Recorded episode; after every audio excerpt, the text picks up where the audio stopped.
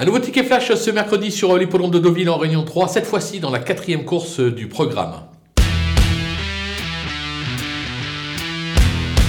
En constant progrès, le numéro 3, Showman, ne devrait pas tarder à trouver son jour. En effet, il ne cesse de progresser à chacune de ses euh, sorties. Le dernier coup, c'était pas mal un accessité à la clé. Je pense que cette fois-ci, il peut en profiter pour passer le poteau en tête avec euh, Maxime Guyon qui lui sera associé. C'est l'entraînement Pantal. On peut le tenter, gagnant et placé.